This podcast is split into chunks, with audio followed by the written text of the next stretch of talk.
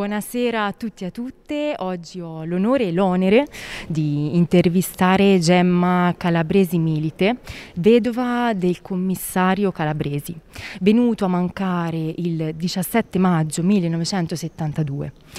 Questa data sappiamo che eh, rimbomba nel suo libro La crepa e la luce, libro che parla del perdono, di un perdono forse ehm, molto importante in questa esperienza di vita e le vorrei chiedere, questo perdono che ha vissuto è stato più uno scopo della sua vita oppure eh, un fedele compagno di questo tragitto?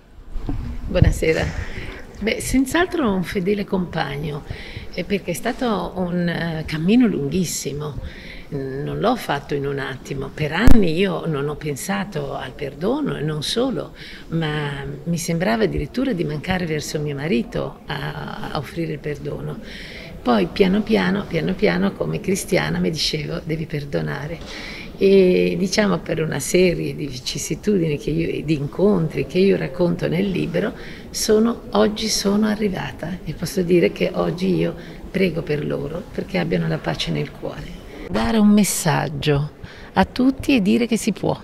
Si può anche dopo un dolore lacerante amare ancora la vita, si può credere anche ora negli altri, anche dopo il tradimento e si può anche cambiare giudizio sulle persone che vedevi solo come male e si può essere ancora felici. Ecco, un messaggio di speranza che desidero dare a tutti. Per questo ho voluto condividere questa mia esperienza.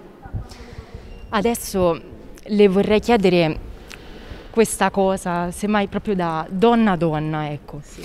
Cosa ha significato per lei essere madre e moglie, ma soprattutto donna in questa esperienza di vita?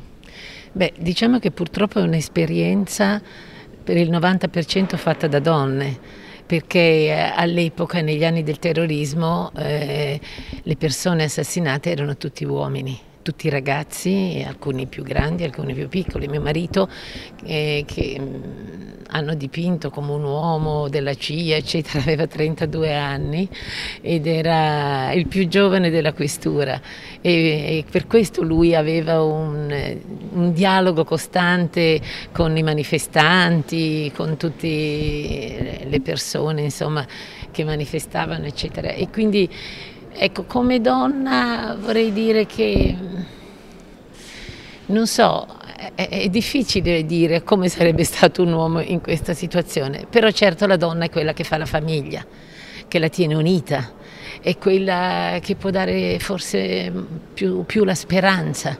Quello che io ho sempre detto ai miei figli è stato riabiliteremo la figura di papà con il nostro comportamento. Grazie Gemma perché insomma, la lasciamo con, ci lasciamo con una grande consapevolezza, ovvero quella che le parole possono aiutare le persone certo. come ha fatto lei appunto con, pubblicando questo libro. Quindi grazie, è stato un piacere. Grazie, grazie. a voi, grazie a te.